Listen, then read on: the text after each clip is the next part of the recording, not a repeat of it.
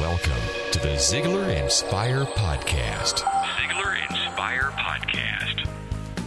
Welcome to Zig Ziglar's Inspire Podcast. This is your host, Blake Lindsay. Boy, Zig is tough in this podcast. He will exhort us to live a life of discipline. But the good news is that he gives us some good benefits to remaining disciplined. He mentions the Performance Planner, which is a goal tracking tool that you can find on our website at Ziglar.com. Let's listen to Zig Ziglar together, and I'll be back to recap. Number five, to reach your goals, you got to have that daily disciplined accountability. Now, that's the thing that's so important.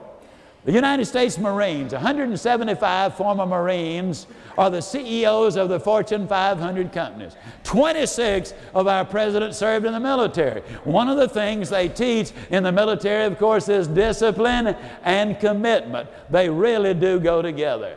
Now, let me give you a little story, a little personal example uh, to emphasize a point. Exceptions are the things that will kill you. I got a close friend, the most positive man I've ever known in my life. His name is Bernie Lofchick. He had quit smoking for five years, and then one day he said, Well, you know, it smells so good and one won't hurt. It took him five years more to get off permanently, and the last time he quit uh, was about 15 years ago. I'm telling you, don't make the exception the alcoholic. And this is one of the things that just absolutely infuriated me several years ago. Some of the psychiatrists uh, said that some alcoholics, under certain conditions, could go back and have a social drink. That borders on insanity. Why gamble something like that? I have seen so many cases where a person was sober for a number of years, took that one drink, you know, just a glass of wine, or this one beer is not going to hurt anything, and they were back off to the races. Watch those exceptions. I spoke one day in Seattle, Washington. I left Dallas that morning. I flew all the way to Seattle. I spoke. I flew back to Dallas. When I got home, by the time I'd, uh, you know, collected all my stuff, got ready to hop in bed, it was four o'clock in the morning. Now my clock was set to get up at 5:30. Well, folks, I am here to tell you uh, that uh, it didn't take me long to figure out that's one hour and a half. I don't need to tell you uh, that 90 minutes of sleep is not near about enough. Now the clock was already set for 5:30, but as I sat there on the side of the bed, I got to tell you, I debated: do I pull the plug and get up at 5:30, or do I sleep in? Be smart, Ziglar, Sleep in. Every fiber of my being said, "Don't get up at 5:30." But then I got to tell you, I'd made a commitment. I pulled the plug. I got up at 5:30. I did my jogging. Had an absolutely miserable jog had an absolutely horrible day. I was not nearly as productive that day as I normally am. Didn't feel good all day long. I got to tell you, I was in bed that night at 8 o'clock. And yet, I am going to tell you that one of the most important decisions I've ever made in my life was that I got up the next morning at 5:30. And let me tell you why. I consider it the most important for this reason. Had I bowed to my human, uh, physical, emotional, mental desire to sleep in, I would have made that exception. A week later, I might have made an exception, uh, and uh, if I was only going to get four hours sleep. A week later, maybe if I only had gotten seven hours of sleep or whatever. And the exception so many times becomes the rule. Now, had I slept in, uh, I faced that danger. I'm here to tell you, folks, watch those exceptions. Do you never make an exception, Zig? Yes, on occasion you do. But the instance you make that exception, uh, be completely aware of it, write it down in that performance planner, and write yourself a little note. Watch out because that is a danger signal. That daily discipline accountability of every day working that performance planner can make a difference. You need to stay in shape. Now, you need to stay in shape physically, mentally, and spiritually because man is physical, mental, and spiritual. Now, the interesting thing is, virtually everybody is aware of staying in shape physically. But here is another rather intriguing phenomenon. Despite the fact that we have spent billions and billions of dollars in the last 10 years on a health program, exercise program, diet books, diet programs, despite the fact that we have spent all of those, our obesity rate is 6% higher than it was 10 years ago. Now, why is that? I'm absolutely convinced, and this is the reason I go back and say, I believe more people have permanently lost weight listening to these recordings uh, than they have in the diet and exercise book because we deal with the picture.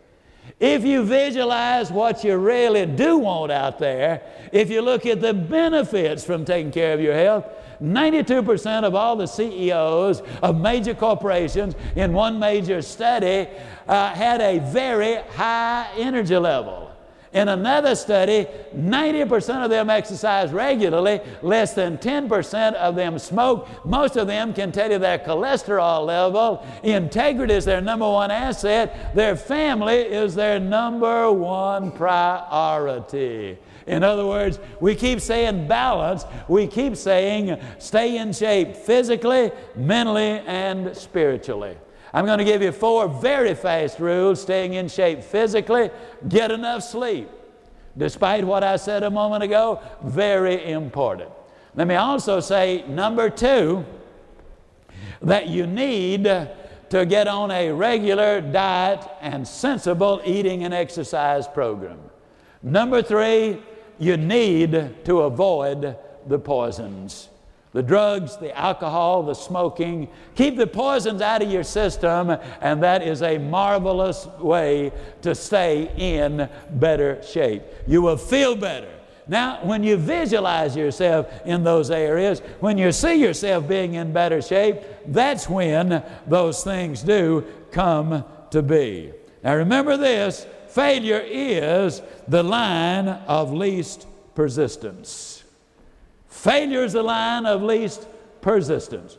There's going to come a time in all of our lives when we hit the wall. By that I simply mean, uh, and marathon runners talk about it all the time I hit the wall. I ran completely out of energy, and that's when I ran on instinct. A lot of times we do that. We do not have any reserve left. And if we've made the commitment, and please don't misunderstand, I think if you're having a heart attack, that's the time to lay down and call the doctor. But so many people quit at the first sign of discomfort.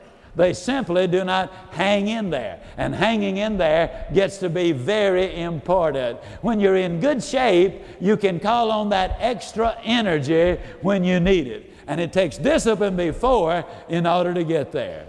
Number seven, if you want to reach your goal, you need to change your vocabulary. I never will forget the spring day I was in Portland, Oregon, jogging on Portland State University campus. Temperature is about 78 degrees. Had a seminar that afternoon, and as I was running uh, that day, I, I got to tell you, folks, I all of a sudden realized something, and that is that I was feeling good that the ground was flowing smoothly beneath my feet. I was breathing easily. Now, the reason I mention that is because for nearly 10 months, when that opportunity clock would sound off in the morning and I would get up, I can't tell you the number of times I've uh, gotten up, put my running clothes on, go outside, and while I was running, I was just fussing, saying, What are you trying to do? Out here killing yourself, acting like a teenager. Your buddies are out there or sound asleep in bed having a good time. What are you trying to prove? And don't you think I didn't tell everybody all over this country about the enormous price I was paying as I would raise my voice and I'd say to them, You got to pay the price.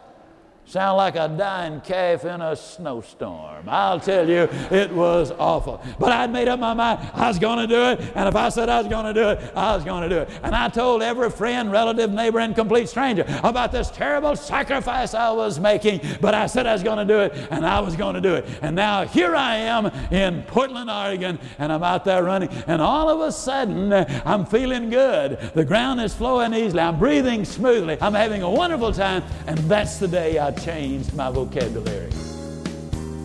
What vocabulary do you need to change? For example, do you find yourself saying that you have to do something when it would really change your outlook if you said you get to do something? Are you complaining about something instead of changing it? What will we say differently today to change our outlook? This is Blake Lindsay encouraging you to live your life to the fullest. Ziglar. Ziglar. Inspiring true performance.